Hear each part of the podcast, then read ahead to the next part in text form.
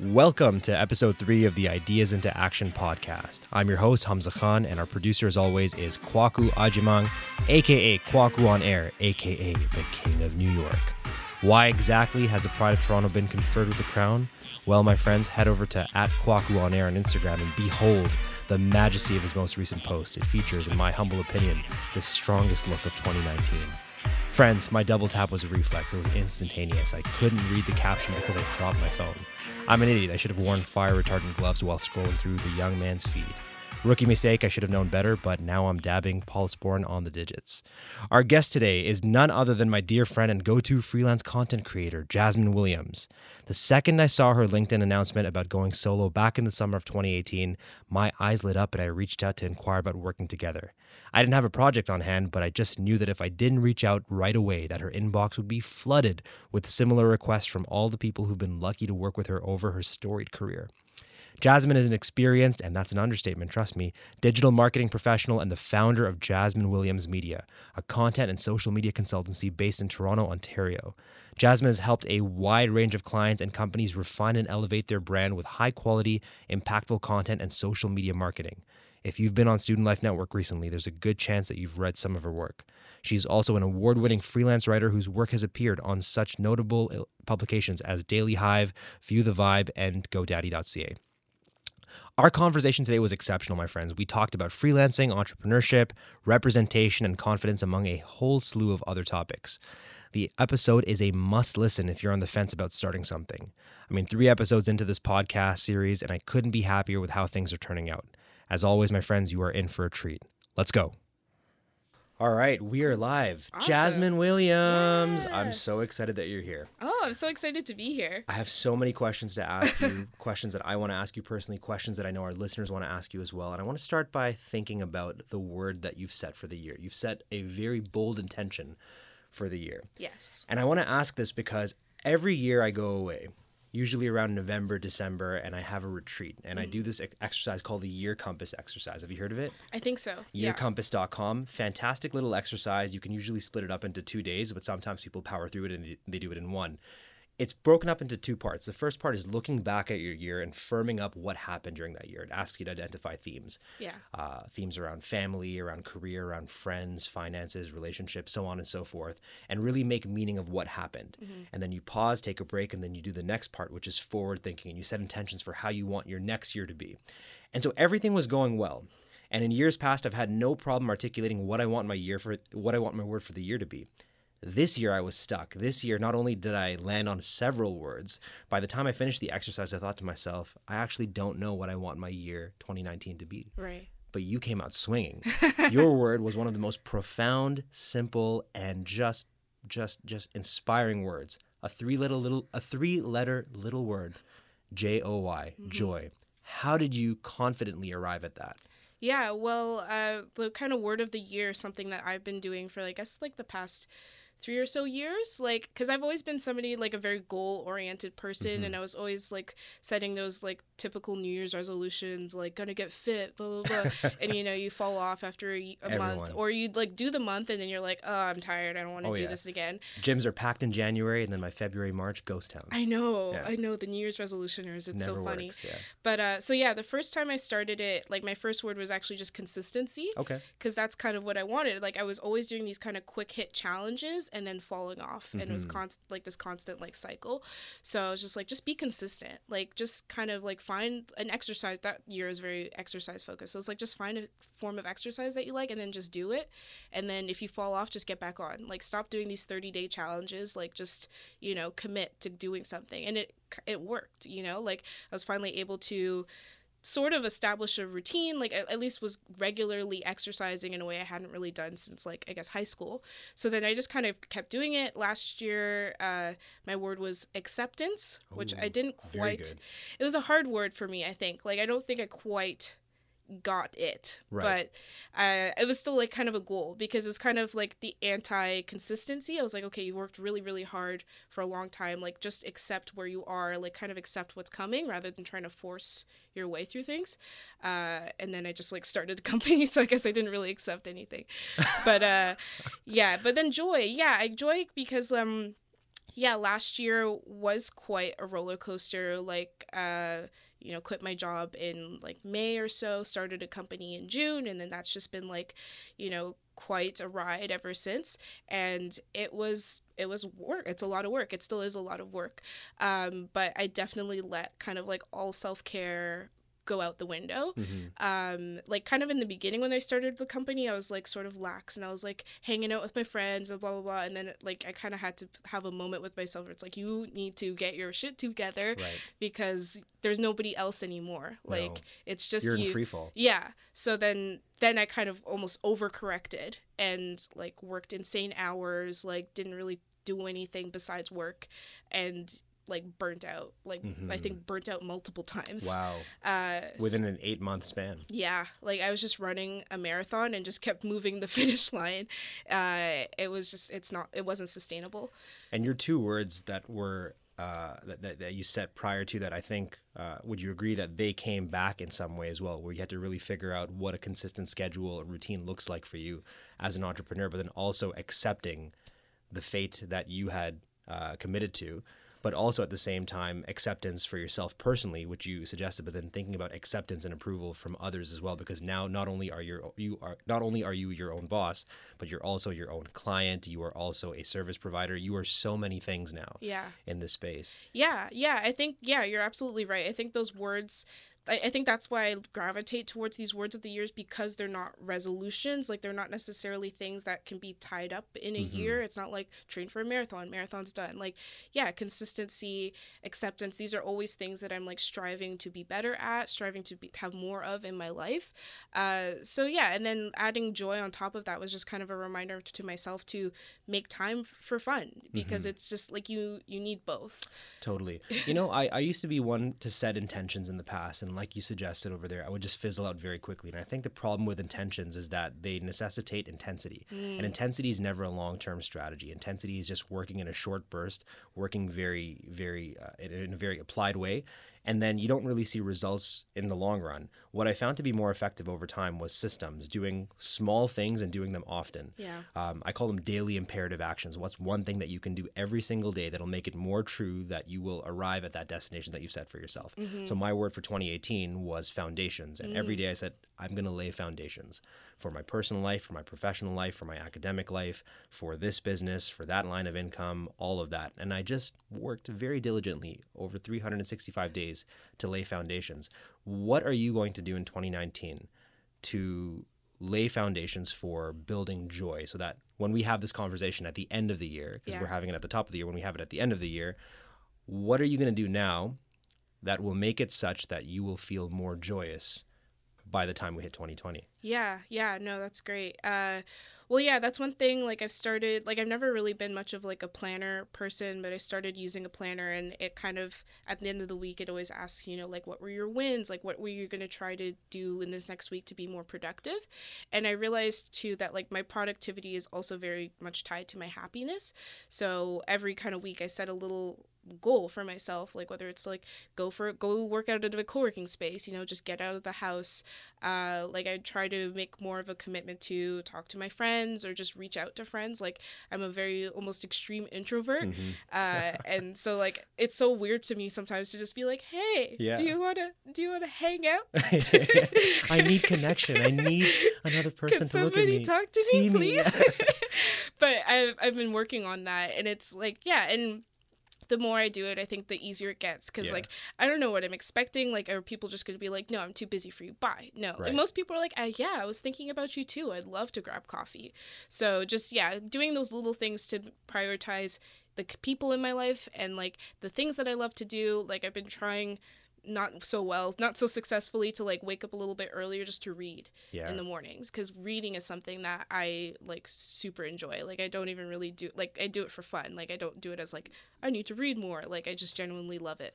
And I have so many questions about your process and about how it is that you're able to consistently apply yourself to produce high quality, award-winning content. And I think you know you're, you're teasing a little bit about your process when you say that you read quite a lot and that's mm-hmm. something that i've totally fallen off on and i feel like i need to get back on so i'm going to save that for the second part of this this, this conversation before we get into that you were in Jamaica not too long ago. I was. And this is the first time that you went back to Jamaica in over 10 years. Yeah. And your mom's from Jamaica and you went yes. to go visit your grandmother. Yes. What was Jamaica like?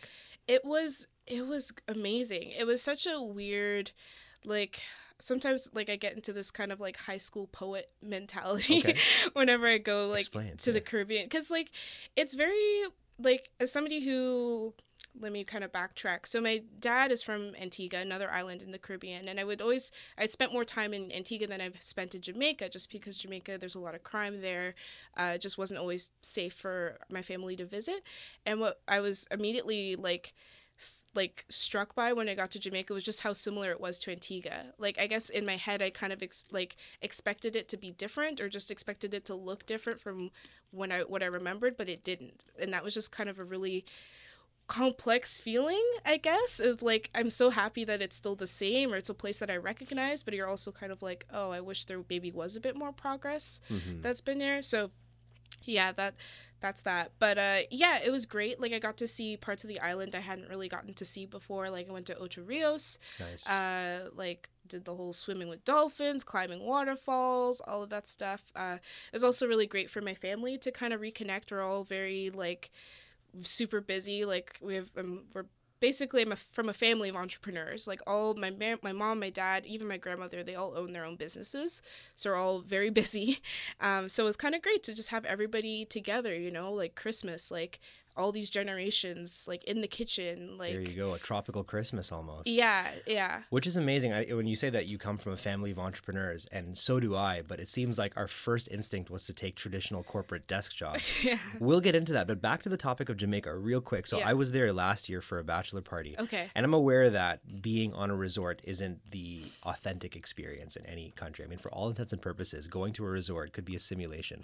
I've been to cuba i've been to dominican i've yeah. been to all the typical places. Yeah I don't know if they were the same places or not because I could have just gotten onto that plane. They could have put some VR headset over me or just gassed me out with the plane by changing the pressure. and then I could have woken up in the exact same place, some set in Florida. Yeah. And they could have just said, hey, like, you know, Ola versus you know, Wagwan. I mean, it, it, it, could have been it could have been the exact same place. Yeah. But well, I tried to make it a point to get out of the resort and just verify for myself. Yeah. That this is a real place. And the place that they told me to go in Jamaica was Scotchies. Ooh, yeah. I You've been to, to Scotchies? Yeah. Okay. So I'm always hesitant when people say you have to go to this place. I'm yeah. like, do I really? Like, mm-hmm. are you giving me the tourist recommendation or are you giving me the local authentic recommendation? Yeah. From your perspective as somebody who is from Jamaica, who has roots from Jamaica. Yeah. Was Scotchies a, a good recommendation that I got? I thought it was pretty good. Okay. Yeah. Yeah. I, I, enjoyed it. It was fantastic. Yeah. No, it was great. And it's just like the experience of being there, like just all the smoke and everything. It was, yeah, I don't know. Like when my family gets together, we just love to eat. so like, yeah, we made it a, a fact, like a priority to hit up like all the, all the food spots that we could, we could get to. Amazing. I'm so happy to hear that because every now and then you have some food, which is the paragon of food. Yeah. like I've had jerk chicken my entire life, yeah. but then I had Scotchies jerk chicken. Yeah. I'm like, oh, this is what jerk chicken is supposed to taste it's like, like. The smoke is like infused, oh. and then you have the oh. spices. Yeah, it oh, man, great. So good. Now, as a fellow Scarberian, if somebody were to ask you, what's the go-to place in Scarborough that you have to eat here? What would that place be for you? Oh man, that's that's tough um yeah there's so there's so many good places in scarborough. Like scarborough is so huge. Like i think if people aren't from scarborough they don't realize quite how big it is. Oh yeah. But Sprawl, uh yeah. yeah but uh, i gotta rep my warden station patties. Warden station patties. Cannot go wrong with warden station patties. Yeah. i'm i'm I, d- I would defer to uh kennedy. I'm sorry i'm partial to kennedy station myself. All right. But what about like restaurant wise restaurant wise uh there's like a really good hakka place. I was so happy you said that. Yeah. Let's hear this. And I, I have I have a theory on Hakka, but go for it. I for, oh man, my friends are gonna kill me for not remembering the name, but it's I know it's like close to Markham and Ellesmere, which is like where I Is it Federicks?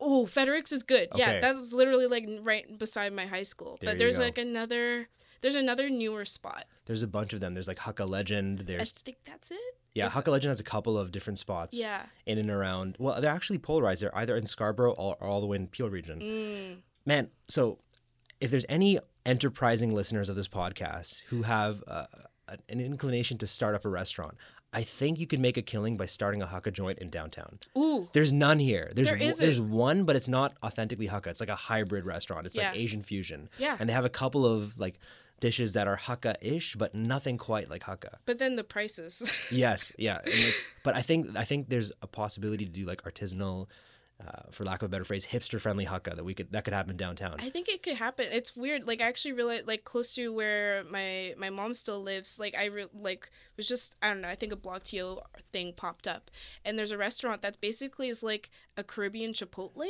Like A they Caribbean do, Chipotle, like they do like the rice bowls and the toppings, Yeah. but it's like jerk chicken, they got jerk their shrimp. mise en place and yeah. and it's like, all right, very interesting. yeah, You know, uh, uh, so you heard the podcast from last week where we had a Sawa and he was talking about just building up the brand of Brampton, and it got me really thinking about what it is that, that I can do as a somebody who identifies with Scarborough, somebody who was raised over there, somebody who thinks of it as his hometown, even though I live downtown. What is it that I can do to build up the brand of Scarborough? And I think that cuisine is going to play a big role in that.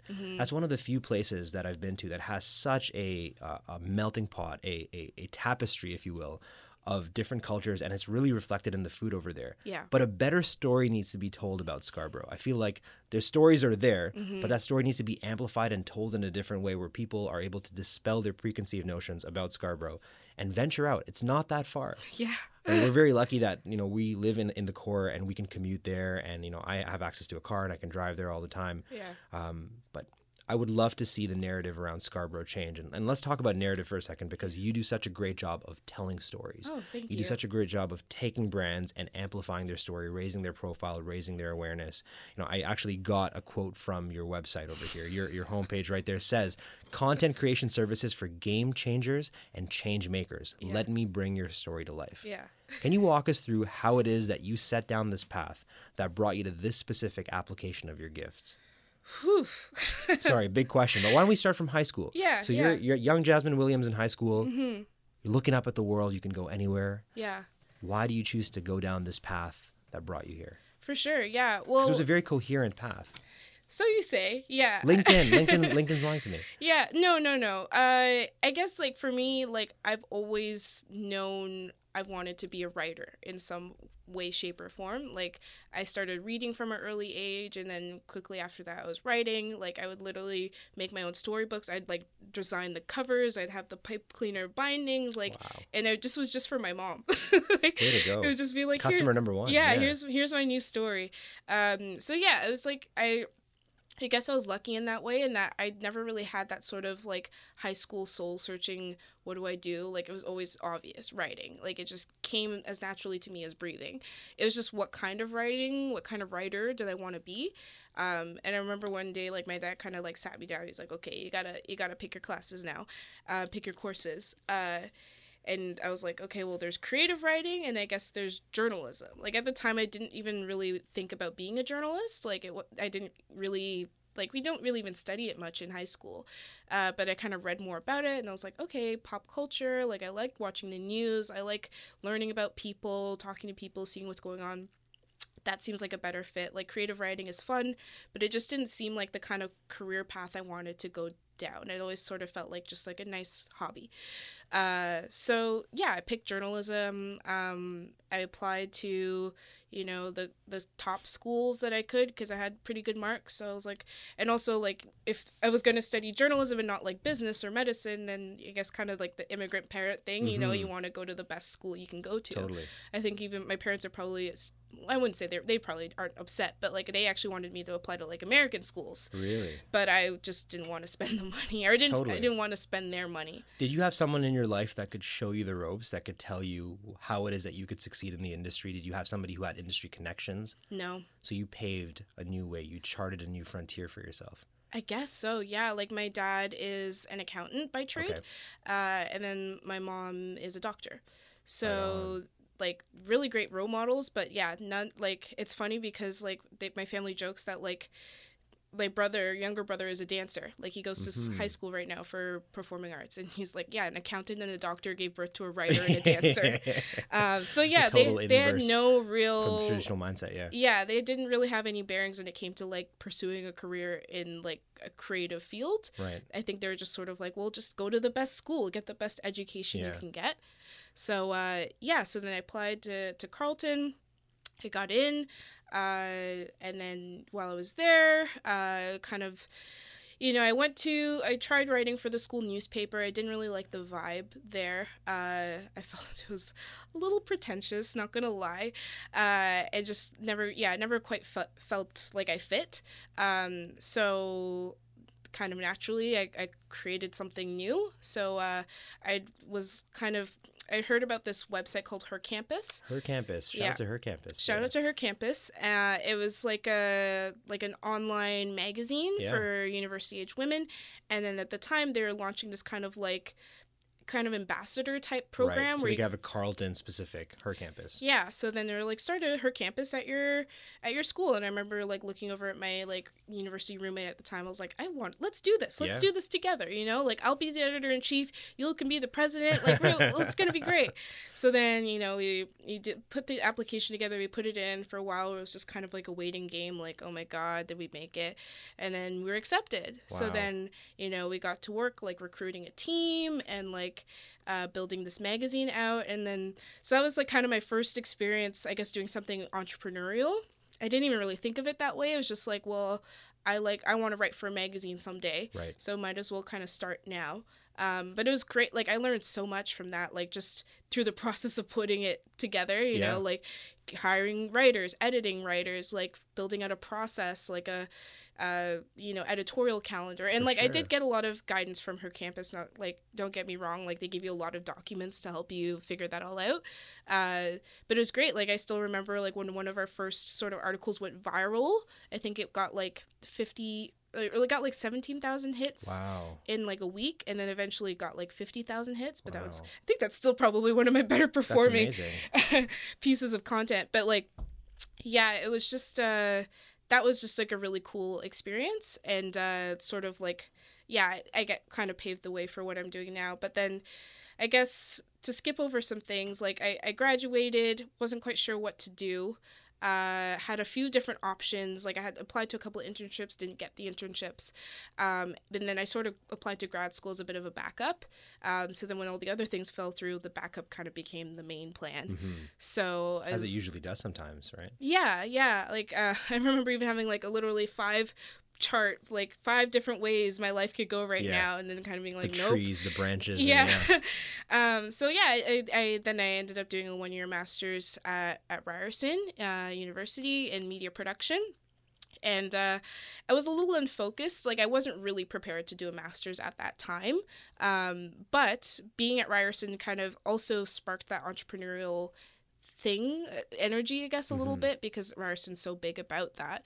Uh, and yeah, like I've kind of found myself gravitating towards like entrepreneurial type things. Like I was doing like an entrepreneurial uh like elective. I did a couple of sort of entrepreneurial electives. Um and then graduated uh and I think that's actually around the time that that like we 1st mm-hmm. met. Um and then yeah, that actually and then yeah, meeting you was also a big aspect of how I kind of ended up gravitating towards marketing because I remember going to like a presentation that you did uh, about Splash Effect. I think it was just right. about like for people who might be interested in advertising. Because i remember i was about to graduate and i just had no idea really what kind of thing i wanted to do. And i remember seeing you and seeing I, i'm not sure if kareem was there but uh, you kind of you know built this agency. And i remember looking at the website and seeing like all these diverse people there. And i was like this is cool. Like i never mm-hmm. thought like marketing advertising could look like that. I just assumed it looked you know white. Yeah. Like typically female if you're in the content side. Yeah. Uh, you have your uh, picture of your stereotypical marketing professional. Exactly. So Becky with thick rim glasses, and, yeah, exactly, platinum blonde hair, yeah. For sure, for sure. So it was the first time, like, yeah, representation is so key, and it was one of those moments where I was like, oh, cool, like I could see myself working there. Wow. Uh, And I remember kind of emailing you, being like, "I'm a journal. I have a journalism background. I've never done marketing, but like maybe there's a synergy there." Um, and then there it was, and you know, we kind of continue to collaborate. Wow, that's uh, that's such an incredible compliment. I did not know that. I did not know that that was part of the narrative as well. Thank you. That's uh, that makes me feel really good and really really proud of what it is that Kareem and I did with that with that organization. Yeah. And uh, you know what's so interesting about your story, and I've known this. This has been true since the day that I met you. A, a theme that I'm now noticing for that part of your story that I didn't know about was that you always said yes to things. And I think it goes back to one of my favorite mantras, which is say yes to everything until you absolutely can't. Like, I mm. don't think I've ever sent you a project that you've said no to. Yeah. And it seems like your success is directly proportional to the amount of total experiments that you generated. Yeah. Because things that you don't take care of, things that you don't voluntarily try to fix, are only going to get worse. I Yeah. think that's just a law of life, Yeah. if you will. That call went out for her campus. Most people didn't answer the call. You did. Right? Most people didn't go to that networking event or that speaking event where I was speaking. You did. Yeah. Most people didn't take on the internships. You did. So you're constantly putting yourself out there and doing things, doing things that will make it more likely that you'll succeed. And I'm sure that you've had your fair share of failures. I'm sure that it all hasn't been home runs. Yeah. Very interesting. So then you come into this other phase of your life. So after we crossed paths, Yeah. Mm-hmm. we had the year one project together. I think at that time you were just transitioning into notable, I believe. Not notable. Uh, that was TalentEgg. Talent that was Egg, like okay. kind of the first real full time job that I had. And then I remember in that very short, maybe five or six year period, just back to back, like notable publication after notable publication, no pun intended. You went from TalentEgg to Notable, then Futurepreneur, Textbooks for Change. I think I'm getting the order wrong. Yeah. like there was a clear path of like Jasmine Williams has entered into this tier now Yeah. where no one can afford your freelance services anymore. like you went pro, you went pro. And I think I stopped reaching out to you because I'm like, I literally can't afford to hire Jasmine Williams anymore. but then the announcement comes out Yeah. that caught everyone by surprise, which is Jasmine Williams is now a free agent. Yeah. And my first reaction was, I don't know what we're going to work on, but I'm just going to email you right now and say, Jasmine, we're going to work on something. Can I lock you in at your introductory level rates? And you said yes. And then there was a long pause. And now here we are, just a cascade of tasks are coming. Yeah. And I'm so glad that I reached out. What has that transition been like for you? You are now full time. You're doing this. yeah. Like you're living the dream. You are now your own boss. yeah. Yeah. Way to go. Congratulations, by the way. Thank you. Thank you. Yeah, no, it was uh yeah, it was quite uh like I guess like an emotional journey journey to Mm-hmm. to get here cuz like I guess yeah, like if you look at my career tra- traje- bleh, Trajectory. trajectory um it does kind of make sense, but yeah, for like I've always kind of I guess to backtrack a little bit, like I've always done freelance writing on Mm-hmm. the side. Like it's always like even when I was working with you, that was kind of like a freelance writing thing. It's just something I've done, but it was always something I sort of saw as more of like a hobby or just like a way to kind of bring in a little bit of extra income. Like I never really thought of it as something I really wanted to do or like really could do to support myself. Uh, but then like I crossed paths uh, with this one. Well, I didn't really cross paths. I saw her on Facebook. She was like uh, answering questions about entrepreneurship because at the time I was in, or I guess before I started, I was in a lot of entrepreneurship groups on Facebook because I was just like obsessed with it and really wanted to to do it, but wasn't quite sure how. So then I saw this woman who was answering questions who just seemed to like know what what was what. So I, I DM'd her. Uh, I guess similar to how I Yeah. messaged you, being like, "Hey, like I think you have a like I think I have a lot of questions. I feel like you're the one who can answer them." Um, so then we we chatted, we talked on the phone, and she gave me so much advice Wow. that day, just about like the kinds of clients I could work with, and like in a way, I sort of I talking to her, I realized I was already doing a lot of things right. It was just kind of like a mindset thing where I I would think like nobody nobody would pay for It It was validating. yeah Most people are afraid to do that, and I'm not sure why. I wonder what it is about us, you know, maybe the way that we were parented, or maybe the resourcefulness that we had to develop pre internet, or well, as the internet was burgeoning. I wonder what it is that allowed us to have that. The, the confidence to reach out to people. And the world has never been smaller. I mean, you can reach out to anyone right now. You can have a full blown conversation with a celebrity crush that you've been crushing on for as long as as long as you have been. You can just find them on Instagram, send them the right DM, message the right co- like put post the right comment under their photo, and you ne- next thing you know, you're having a conversation with somebody. yeah Um, and I benefited from from from a similar conversation where I reached out to a gentleman by the name of Andrew Giles from uh, Good Buzz was the company. I applied for that internship, and I remember sending him that email. And I actually published a blog post about it where I showed the email that I wrote to him. He rejected me for the job.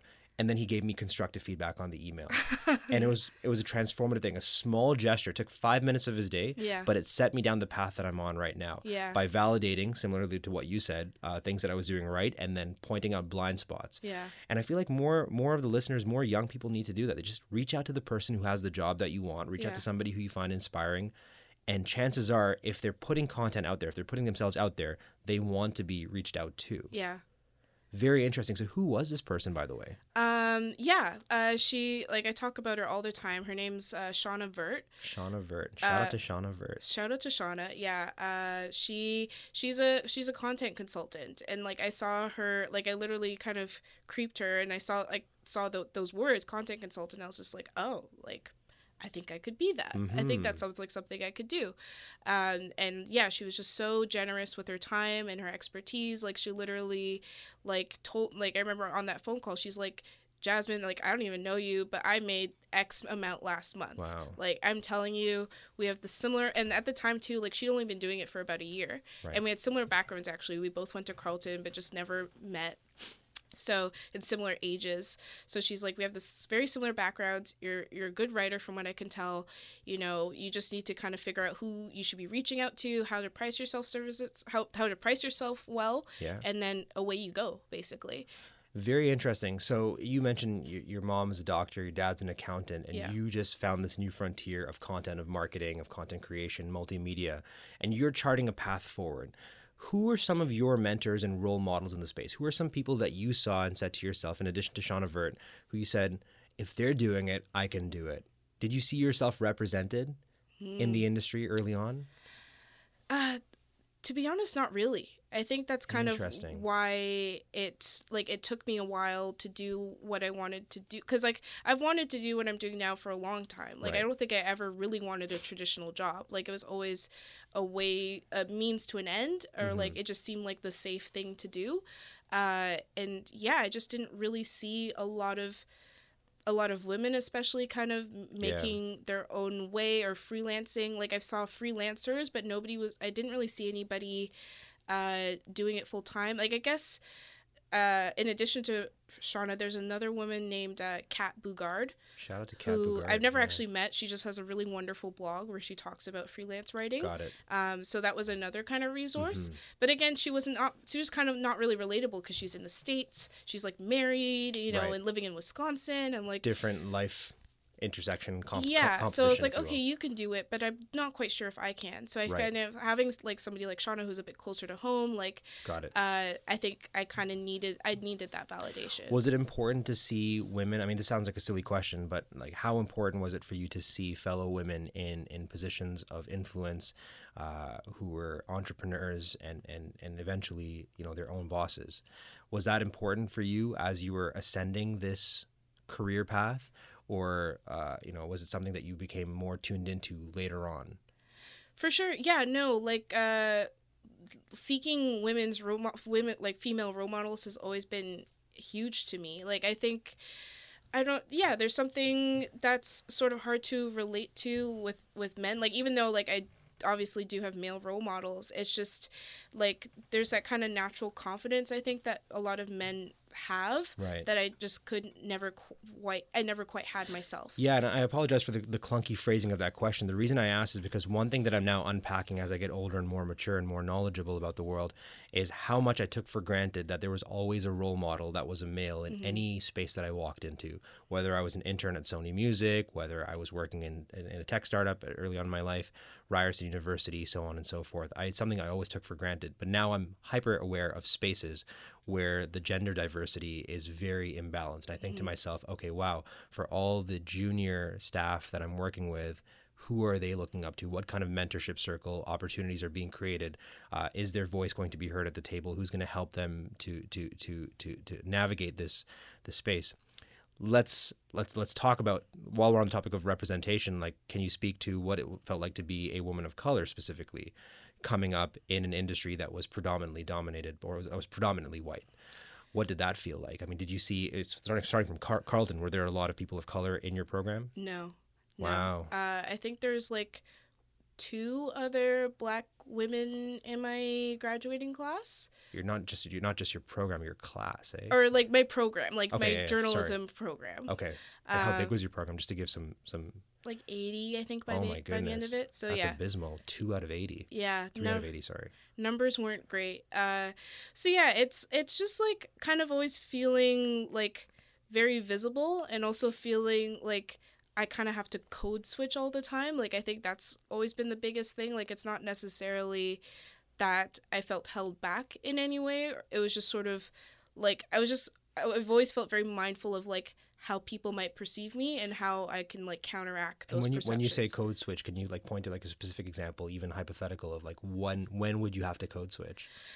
just like let's like if I'm in an office environment and you know like people bring up Scarborough or something like that Right. like uh, or even yeah sometimes I'll say like oh I live in the East End not Scarborough Mm, uh, just because you know I'm a little bit worried about the perception of it or I just don't want people to think of me in a particular w- way got it. Got it. Yeah. yeah. uh but but yeah like I, I remember like at my my last job before going freelance like there was this one kid i think he was from brampton so he's not even from scarborough but he was he sorry i call him a kid but he was like an Yeah, yeah, yeah, intern for sure. Yeah, yeah, yeah. um so and then yeah we'd kind of chat in the lunchroom and be like yo guy you know and just like exaggerated Yeah. but like i remember seeing my coworkers being like what What? like because they were seeing like a side of me that they never really saw before Totally. uh and that's the thing it's like i can't even expose that side because you white guys don't get it Right. so it's it's that sort of feeling where it's like i kind of have to be this very like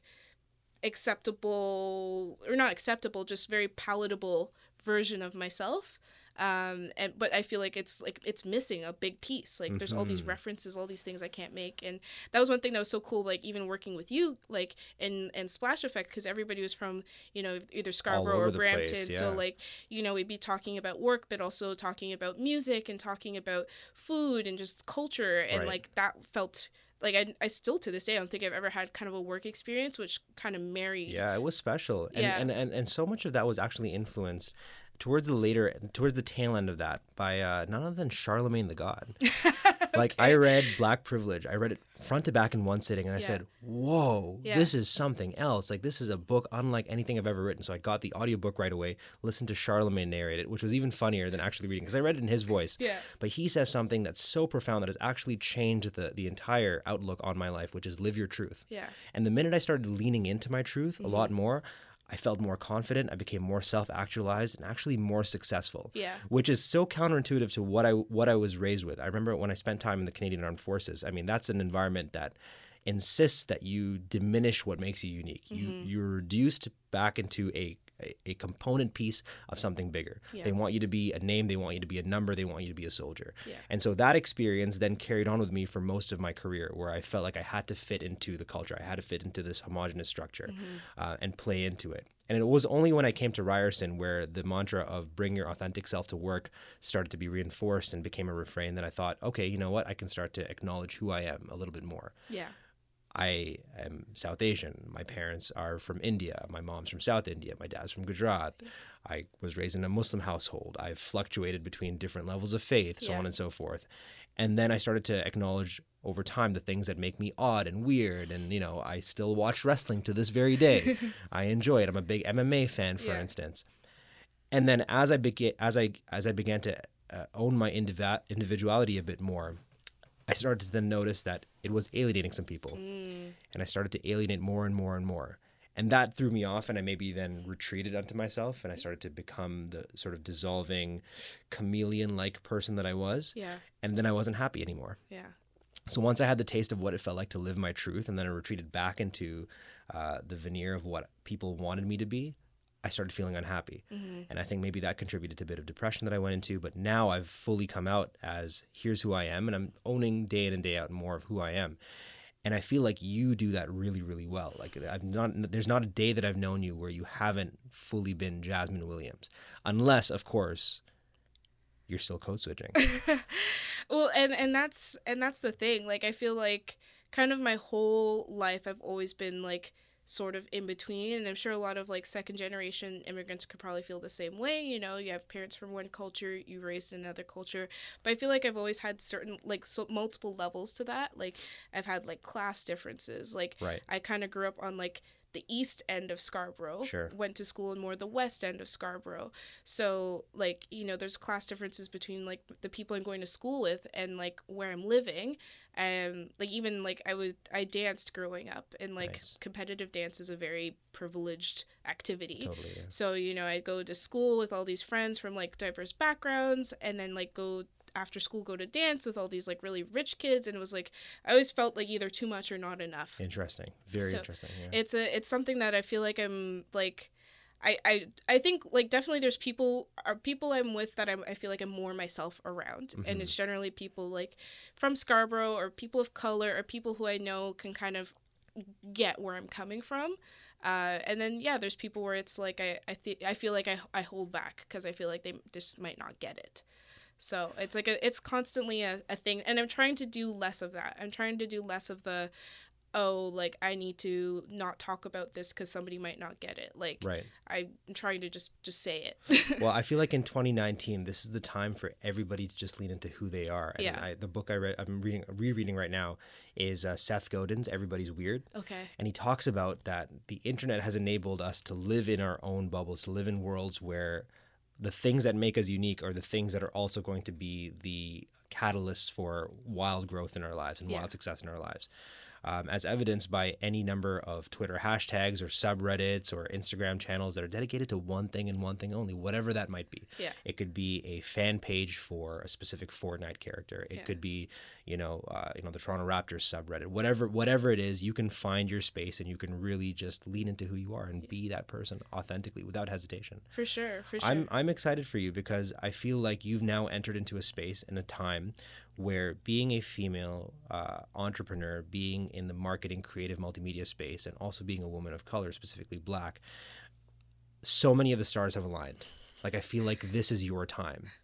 It truly is. Yeah. And I worry sometimes. I talk to some of my white male friends, and I'm like, "Yeah, you, you feel like an extinct species. Like you feel like you feel like the dinosaurs, don't you? Like yeah you're going out of style They're, real like, quick." And their shirts a little Oh yeah, bit. and they're, they're becoming very cognizant of it. Yeah. And we talked about it. I think maybe last week or the week before we talked about how Black Panther is nominated for Best Picture, Mm-hmm. and right, like right before we went on air, I was like, I don't know if it's like Best Picture over First Man, and then I thought about it. I'm like, no, no, hold on. There's a bigger battle being fought over here, a battle Yeah. of representation, a battle that needs to undo hundreds, if not thousands, of years.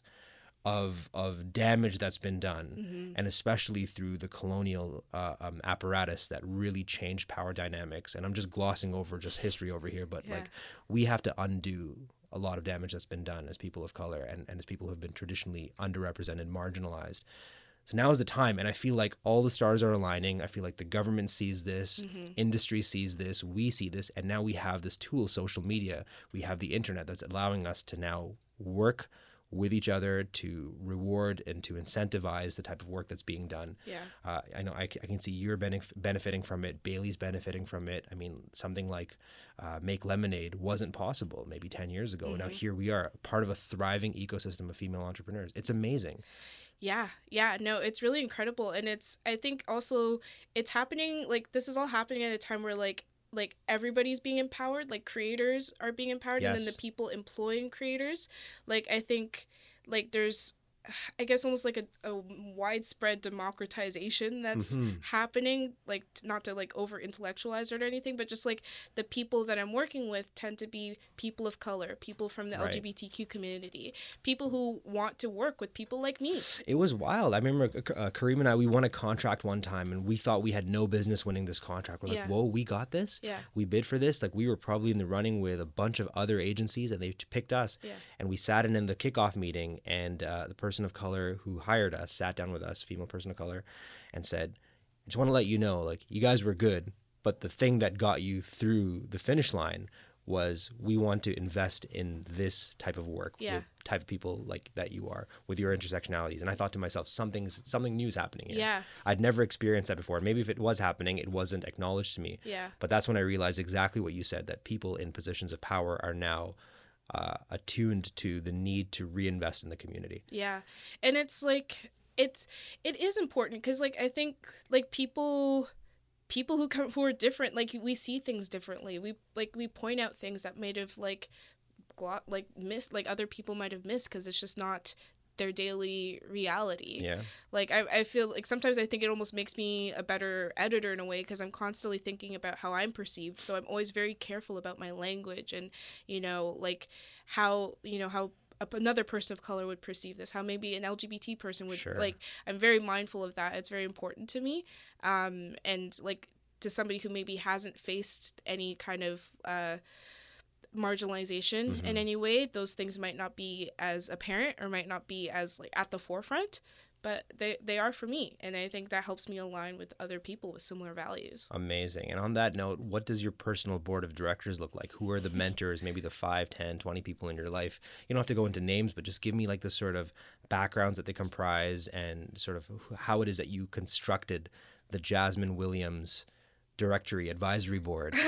well i think it needs to be a bit bigger. Uh like my dad has been such a huge huge supporter. Right uh like he has always kind of pushed me to do my own thing. Like even like i've always had some like issues in corporate environments and he was kind of like okay when, when's it happening? You know? When are you starting the company? And, and now like it's actually brought us so much closer together. Like me Happy starting this that, business yeah. like we like talk on a much more regular basis. Like we're always kind of like trying to like just talking about entrepreneurship i think it's been helpful for him as well. Like i think just having another person who kind of you know we're both trying to build something yeah, really he understands your world. He understands you as a result. more, yeah, but we also come And from vice versa. different worlds because he's an entrepreneur, but he's like he has a store. Like it's a very product based business, mine's it. service based. Right. So like we both I think have those different perspectives that we bring. So he's been huge. Uh, he also having an accountant as a dad also Yeah, helps hey. a lot. Accountants are not cheap. I'll tell you that. and if Uh, they are cheap, then you're gonna be en- you're gonna end up paying it in taxes. exactly exactly so that's been a huge help uh like shauna who i mentioned before is still a, like a huge part of my Ferret, yeah. circle today. Like i still reach out to her sometimes being like i have this weird client situation. Like how would you navigate this? And she's just like she some people i feel like negotiations that like sales just come super naturally to them she's one of those people like i think i'm able to learn fast and i was like okay that's what i'm gonna do Wow. but like she kind of has like a natural instinct which is i find so impressive um and i think like the like the make lemonade community has Yeah. been huge like for people who might not know about make lemonade it's a uh, co-working space for women in downtown toronto um and like i think back in september that's when i started kind of working there like i kind of i work there sort of part-time on an energy exchange i'm like a part of their front desk team Right. and then an exchange get to be in the space and then since being there i've been connected to so many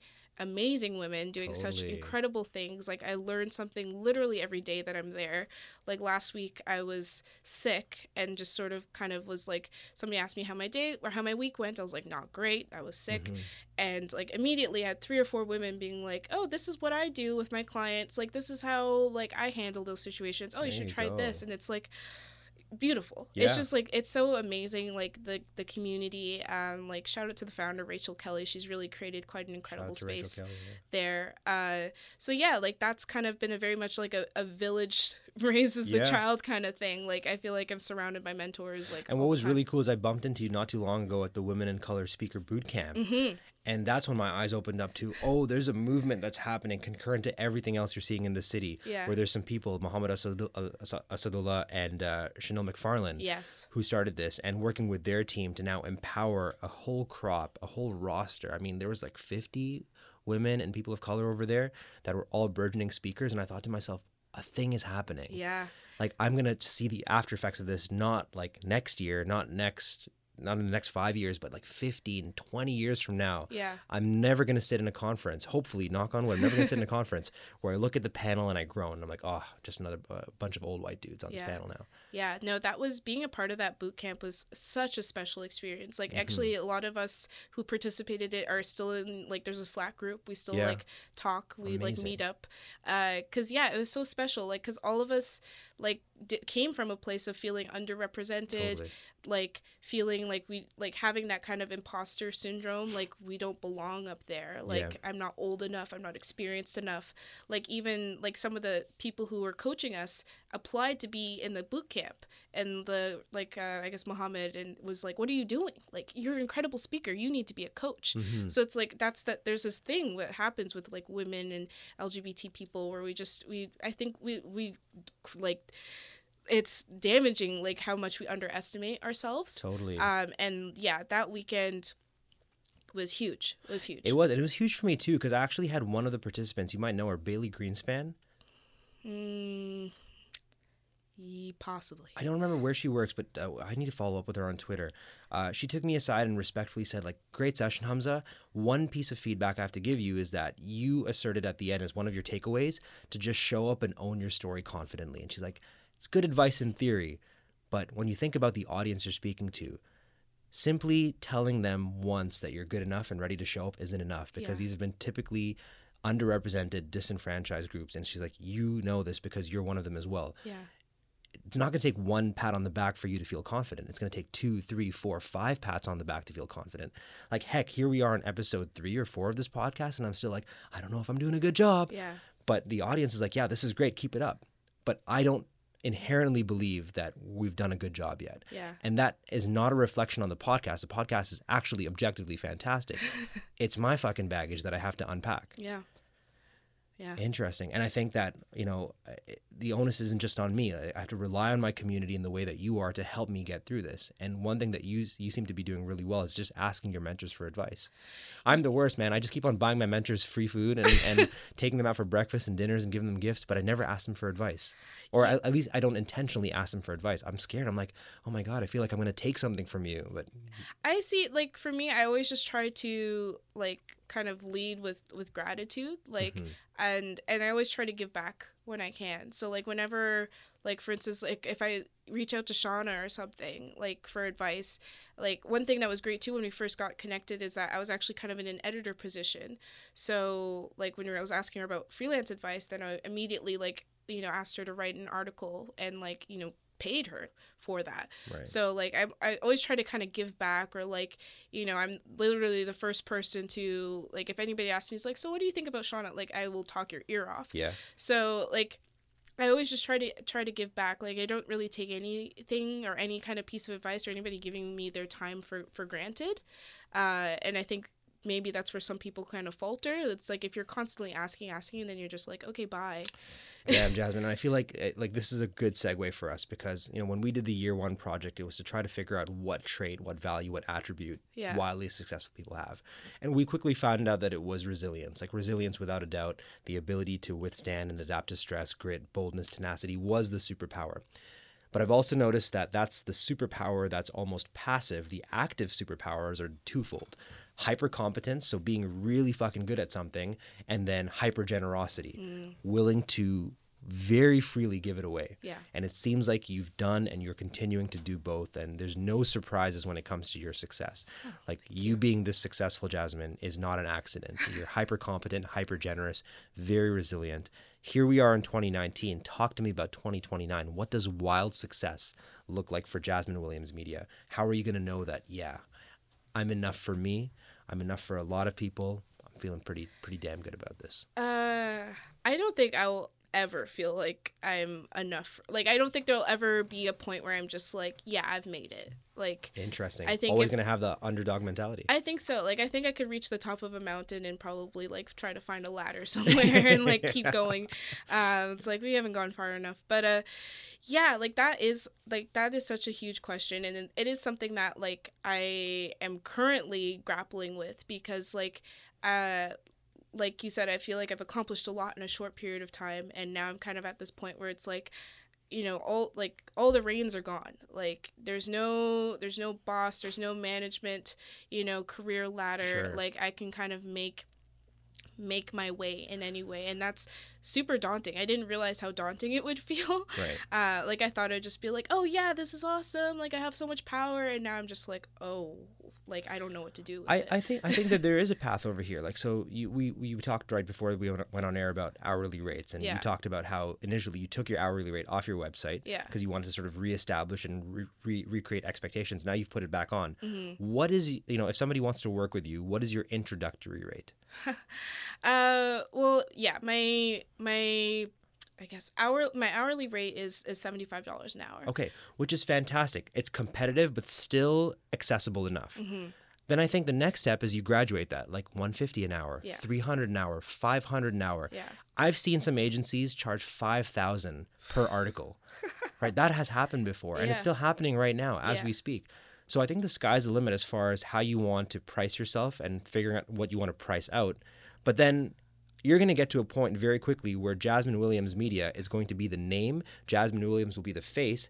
I will pay Jasmine Williams Media, but I don't know who's going to work on my stuff. Yeah. And I'm perfectly okay with that because I know that it's going to have your seal of approval and you will have breathed your spirit into the agency. By the end of Splash Effect, I was not doing any of the work. People Yeah. were hiring me and Kareem. We were just delegating, subcontracting, outsourcing. Yeah. But it didn't matter because at the end of the day, my name was on the line, Kareem's name was on the line. And I feel like you're going to get there very soon. Well, I think that's kind of like what I sort of need to accept. Like it like if like I think that this has the potential to be really big. Like the fact that if it's grown so quickly, so fast, uh like some days I even look at just kind of like me my accounting software and like just look at like the way this has scaled and it's like literally like all the goals that I set it's just like Yeah. I've done and it's crazy. So yeah, like now I'm kind of at that point where it's like I like you know say what you will about lean in but it's like yeah do i lean into this like do i keep this momentum going or do i scale back and i'm like okay because right now i'm at the point where i have enough for myself Am I correct in assuming that this is the most money you've ever made?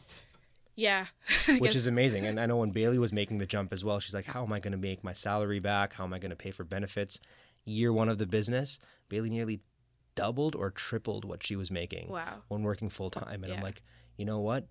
You are taking the ultimate bet on yourself. Because Yeah. when you said I'm going full time, you sent a signal out to the rest of the world to me, which is I trust myself so much that I'm depending, I'm putting my entire livelihood Yeah. on the line for this. yeah And that communicates a different kind of energy to me. yeah Because when you were doing it part time, it was like, okay, so you've got one foot in, one foot out. Yeah. But when you did it full time, I was like, oh, you are serious. Like you were going to give this your undivided time, energy, attention. Yeah. And when it comes to scaling, and I think you're going to find your repeatable, scalable model very soon. If not, you already have found it. yeah Which is, I trust Jasmine.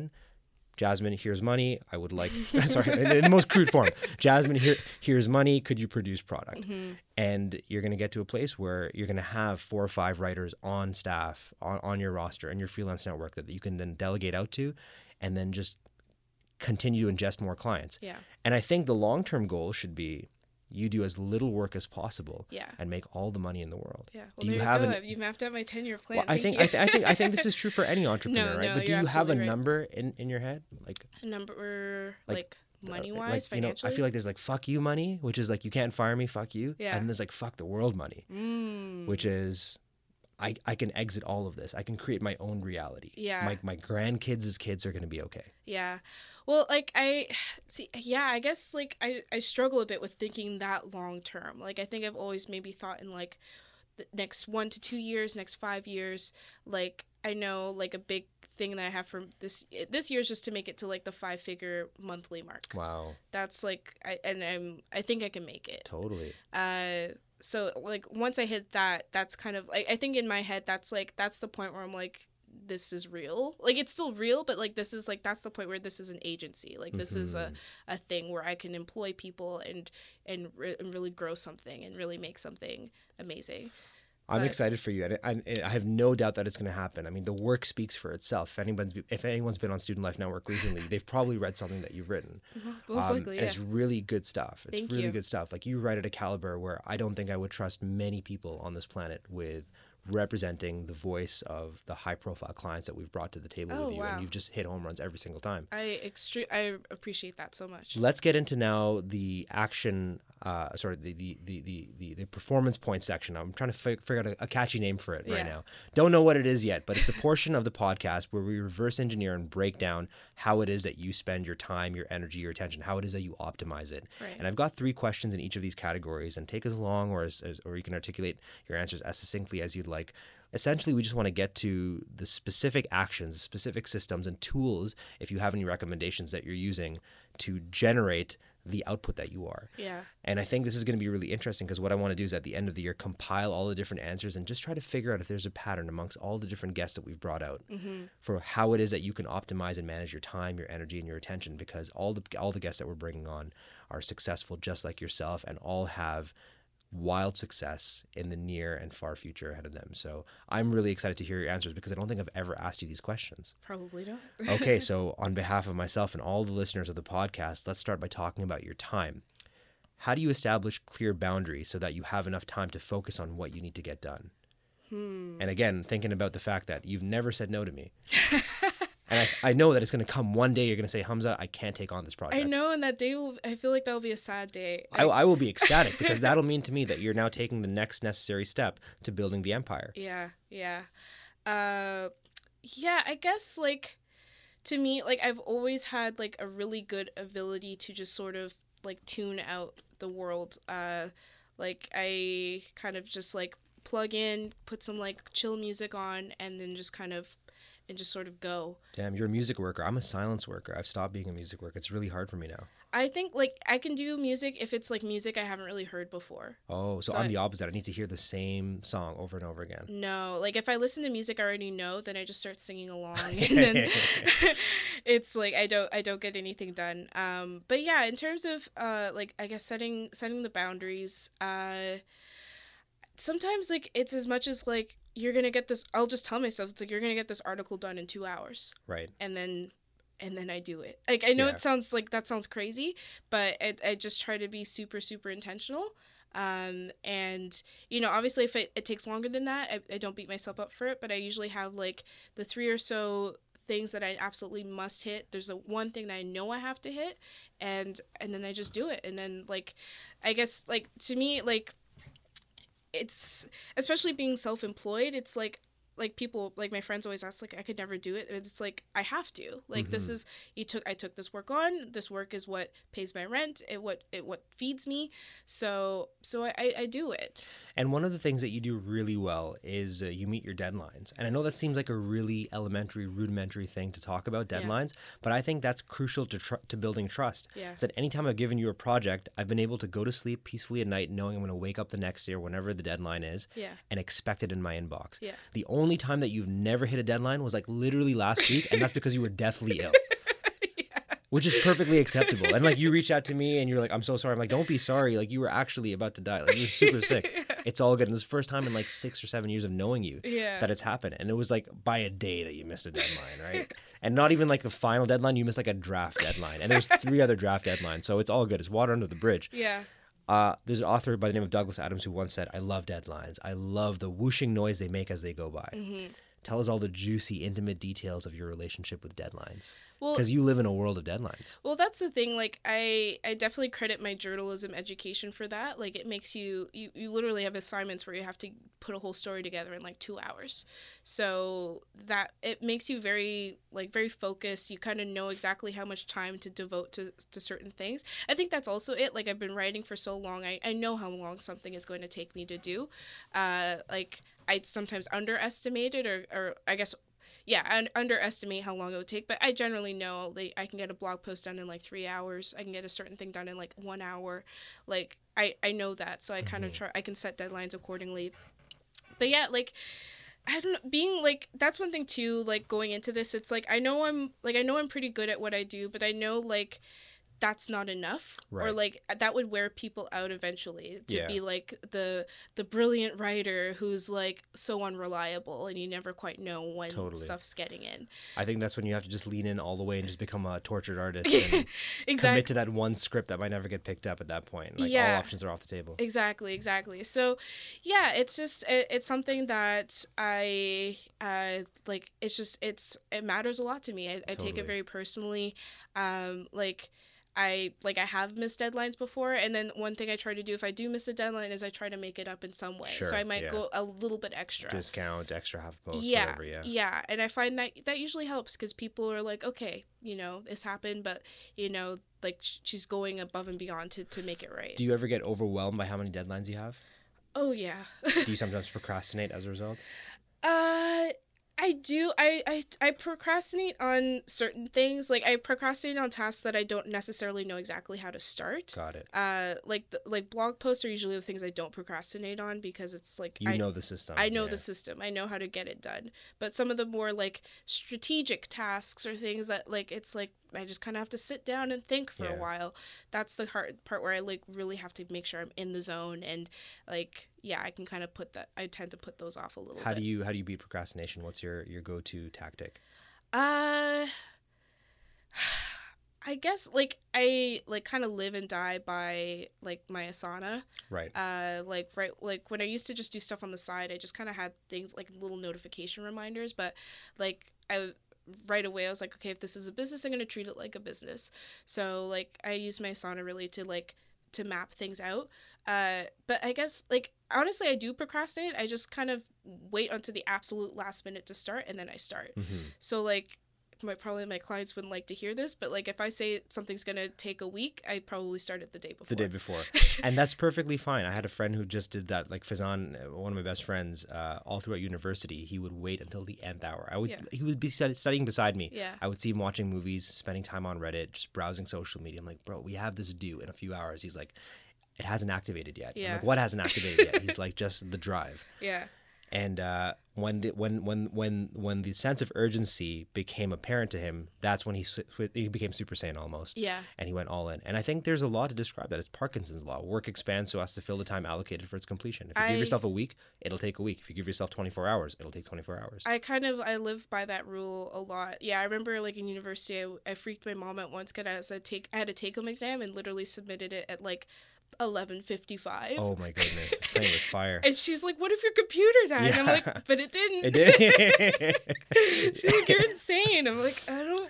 I, I I'm such a natural procrastinator. I've learned that about myself that my default is to procrastinate. Yeah. If I had nothing else to do, you would find me on a couch playing video games with Cheetos dust on my fingers. Yeah. That's who I am naturally and every day I wake up I have to fight actively to not be that guy. Yeah. And so what I do is I simulate constraints. Like I'm always like I need to be here by this time. I need to work in 25 minute chunks. I need to count to 3 and build up the first actionable task towards that. Yeah. There's a whole like dance that goes on for the Hamza enterprise in order to beat procrastination.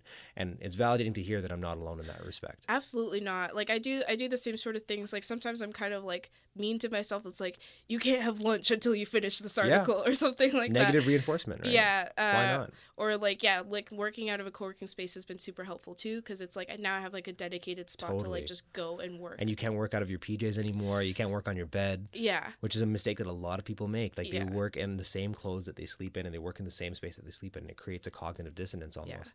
Switching gears to energy, real quick. How Yeah. do you decide between choosing work to work more or to rest and recover? Mm. You had to confront the realities of your your body giving up on you. Yeah. But other aside from like falling deathly ill, how is it that you decide when is it when it's time to stop working and start resting? Uh, there's usually just a point where I I just can't I just can't do it anymore. Like a lot of my work is like is super highly it, it's very creative. Uh, and yeah, like I kind of I kind of get to a point where I sort of ask myself, it's like, would you be happy? like submitting this right now like or, or like if i'm like if it's not on deadline or something then it's like if it's not good then yeah i just i i that's when i take a break but i honestly just try to in a weird way like i even though i can work whenever i want or any hours i want i usually stick to like a 9 to 5 kind of 10 to 6 schedule There you go. that's usually what works for me so around like 5 or 6 that's sort of when i when a i hard clock- stop, yeah. That's a Good hard for stop. You. And then, what are some like, if you feel comfortable sharing it, what is a bad habit that you have right now that's affecting your energy that you're trying to change? And I'll tell you mine. Uh, a bad habit that's affecting my energy. Uh, honestly, just overscheduling myself. Overscheduling yourself. Yeah, Very interesting. I like, I I know exactly how much work I can get done in a day, but I always push it, and then I'm just constantly in the state of like catching up. wow.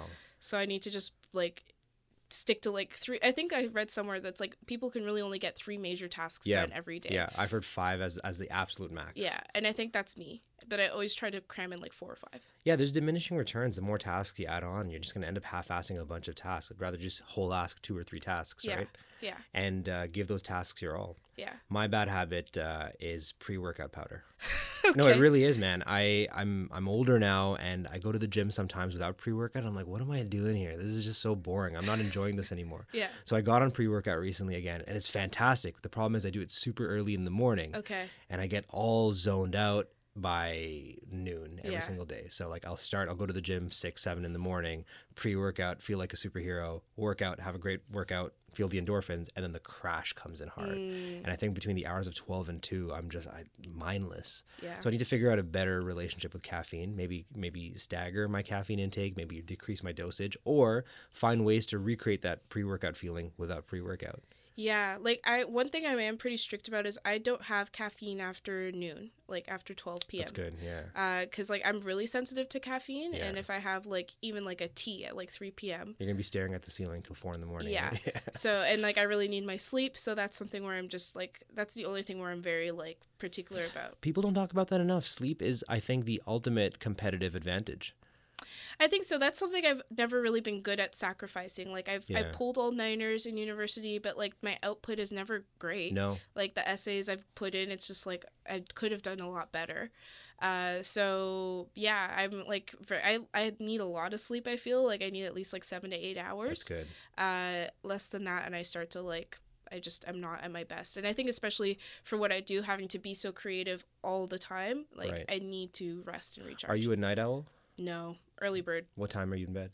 Uh, like I'm not super early. Like I'm like, but naturally I can wake up at like seven Wow, or six. that's good. Yeah, And so that means you're usually in bed by 11 tops. yeah. Way to go. And like I'm early bird in that like I have a lot of energy in the morning. Like Yeah. I piss my roommate off all the time because I'll like wake up at seven and start doing the dishes. Yeah. like You're that person, eh? yeah. When it comes to attention now, so that's time and energy squared off. When it comes to attention, how do you determine whether an upcoming opportunity will be truly beneficial or whether it's a shiny distraction? Hmm. Oh. Because not all opportunities are equal. Yeah.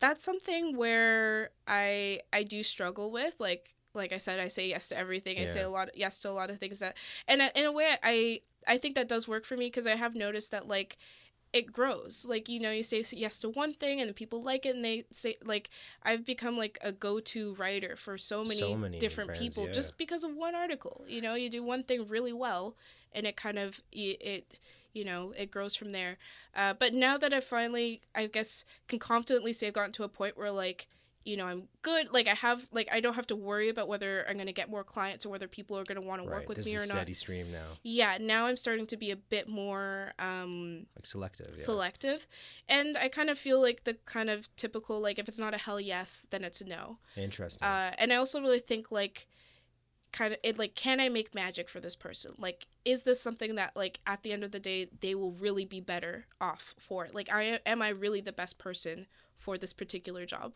Uh, and like there have been some times where I've been like Sh- yeah, sure, I could do it, but now I've been more like, you know what? There's somebody better, and I will, uh, I will introduce you to Have them. you ever said no to a really lucrative contract? Uh yes, like not quite. Like I've there's been some potential contracts that have been could have been lucrative, but it wasn't like, you know, I was about to sign and then, you know, Yeah. walked away. Uh but there have been some opportunities where, you know, I felt like there maybe personalities didn't mesh or things like that where it's like, you know, I kind of just pulled myself out of the running. Are there any clients you would never you, you wouldn't work for? Any industries? Uh Like, like, let's for say the NRA reached out to you and like Jasmine, we need uh, an ebook absolutely on not. gun ownership. yeah, But here is twenty thousand dollars. no. Really, no. eh? Yeah, no, like that's like like my website says like I'm really big about like game changers and change makers and the change makers is really about like socially sustainable socially responsible businesses so that's super important to me and if like if i don't if i feel like they're not giving back to the world in some way Sure. that doesn't Those align. are those are the change makers. What about the the game changers? uh I yeah feel like Donald Trump is a game changer, and he would come and say, "Jasmine, I was listening to the podcast. Fantastic podcast. Great, really great stuff over here. Could you write my press releases?" that's actually not a bad donald So I Trump. tried. uh yeah like for sure. Like You become my communications director. Like, yeah, like I'm all about like uh, the values have to align. Okay. Absolutely. Uh, happy to hear that. That makes me very happy. yeah and like there have i'm trying to think too like uh like i think there have been i can't think of any off the top of my head but i know there have been some things that i've written that i haven't felt super proud of Mhm. and just having that having that feeling of like like not wanting to put my name on something Right. it was it, it was hard you know like that was a feeling where it's like oh this is what selling out feels like Yeah.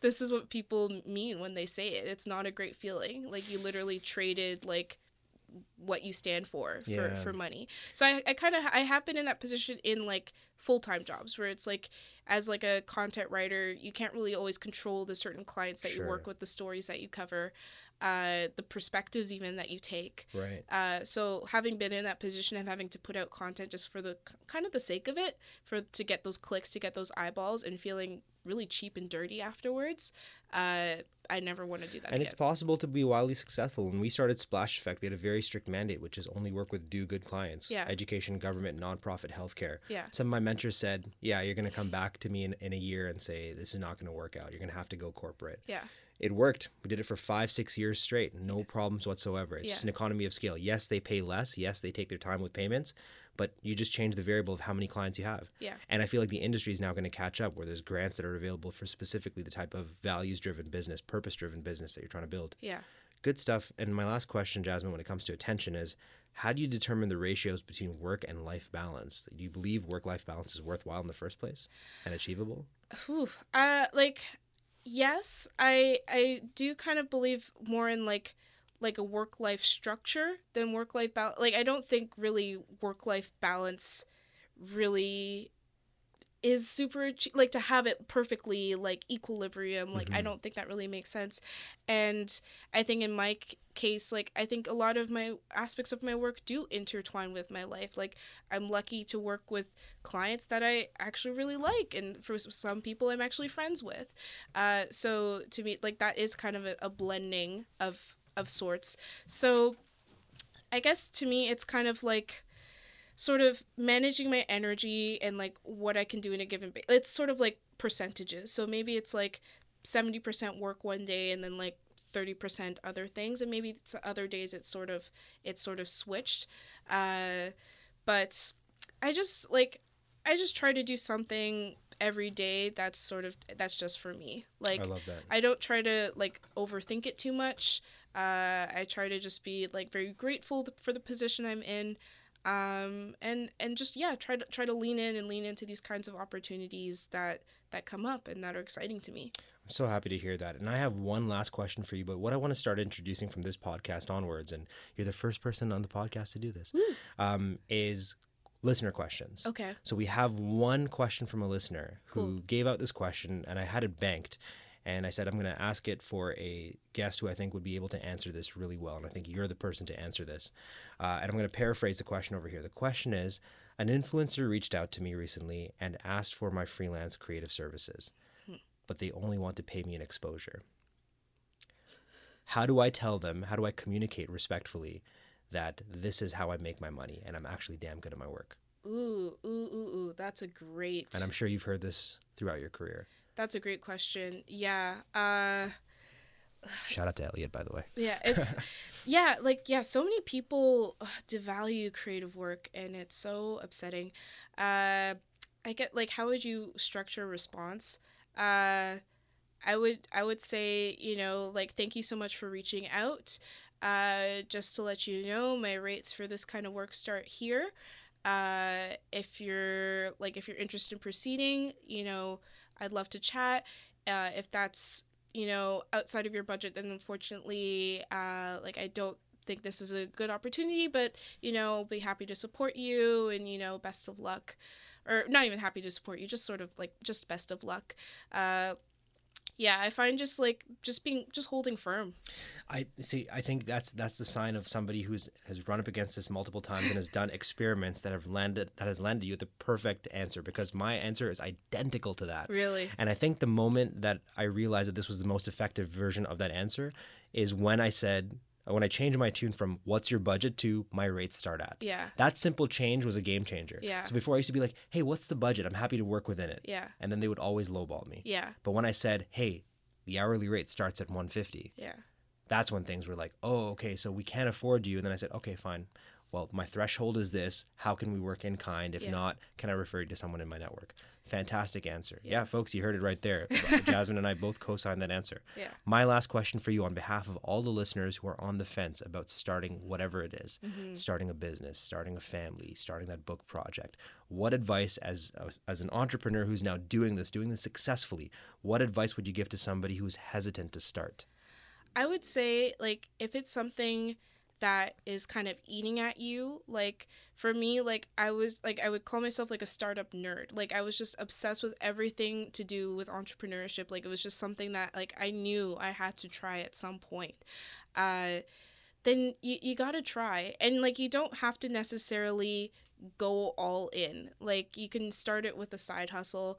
Uh, you can, you know, test the water. Like if it's a kind of a hobby right now, then you could create a blog around it or something just to see if, you know, if there is interest in there. Because I, I have seen some people who have kind of dove into it full force and, you know, been burned up a little bit because they weren't quite ready. So there are ways to test the waters, but I'd say absolutely try. Like, um, like i feel at this point where even if i decide like in a few months or like a year or two years from now that i'm i'm good and want to go back to the corporate world i will never ever regret doing this. I would much more regret having not done it and seeing not knowing whether i would succeed or fail than to, to try it and and you know see what happened Amen. Jasmine, say yes to everything until you absolutely can't. yes the mantra that I'm walking away with from this. This is this has been an absolute pleasure. Thank you so much for your time, your energy, for sharing your gifts, for sharing your wisdom, and for all the work that you do. I mean, I Student Life Network, all the brands that we've collaborated with are so much better because you're doing this work and, and, and shout out to you for doing that. Where can listeners follow your adventures online? For sure. Uh, on Instagram at Jasmine Williams Media, all one word. Uh, you can find me on LinkedIn. I think it's the same sort of handle type thing. Uh, face I have a Facebook page as well, Jasmine Williams Media, and then Twitter is at the Jazz Williams. Got it. And where's your blog? Oh yes, my blog is uh, jasminewilliams.ca slash blog. Amazing. And Yeah. your most recent post is about your experiences falling sick as an entrepreneur and how you push through, how you push through that. Well, I think that will be my next blog. that was just my Oh, Instagram You just announced post. it. Okay, right, right, right. But okay. yeah, Which have- technically a microblog, isn't it? Yeah, well, I, I, I tend to kind of crowdsource ideas that way. So yeah, like my the freelance rate post be kind of became an Instagram post, and now the sick post is an Instagram post. I think I'm gonna turn it into a blog. Amazing. We're Yeah. waiting with bated breath for that. Thank you so much, Jasmine. You're yeah, the best. Thank awesome. you. Thank you. This We're out, awesome. folks.